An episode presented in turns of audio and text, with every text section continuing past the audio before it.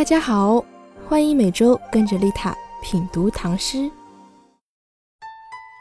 大家好，今天分享刘长卿的《送上人》，我们先来读一遍《送上人》，唐·刘长卿。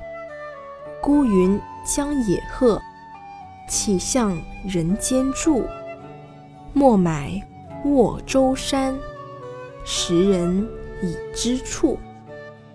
这首诗翻译成现代白话文解释就是：孤云陪伴着野鹤，怎么能在人间居住？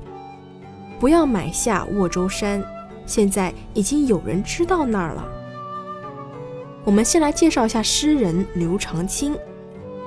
刘长卿，字文房，汉族，宣城人，也就是今天的安徽人。唐代诗人，后面迁居到了洛阳。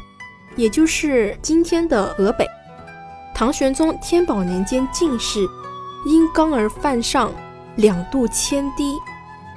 这是一首送别诗，但不是一般的亲朋好友之间的送往迎来，而是迎僧人归山。这首诗前两句以凌云的野鹤形容僧人，贴切有味，理应不失孤云野鹤般。脱俗的品性。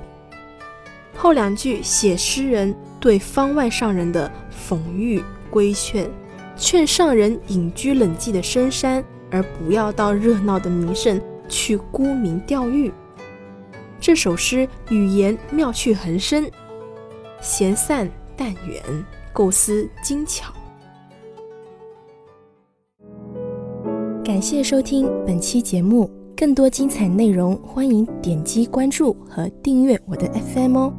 我是丽塔，下期不见不散。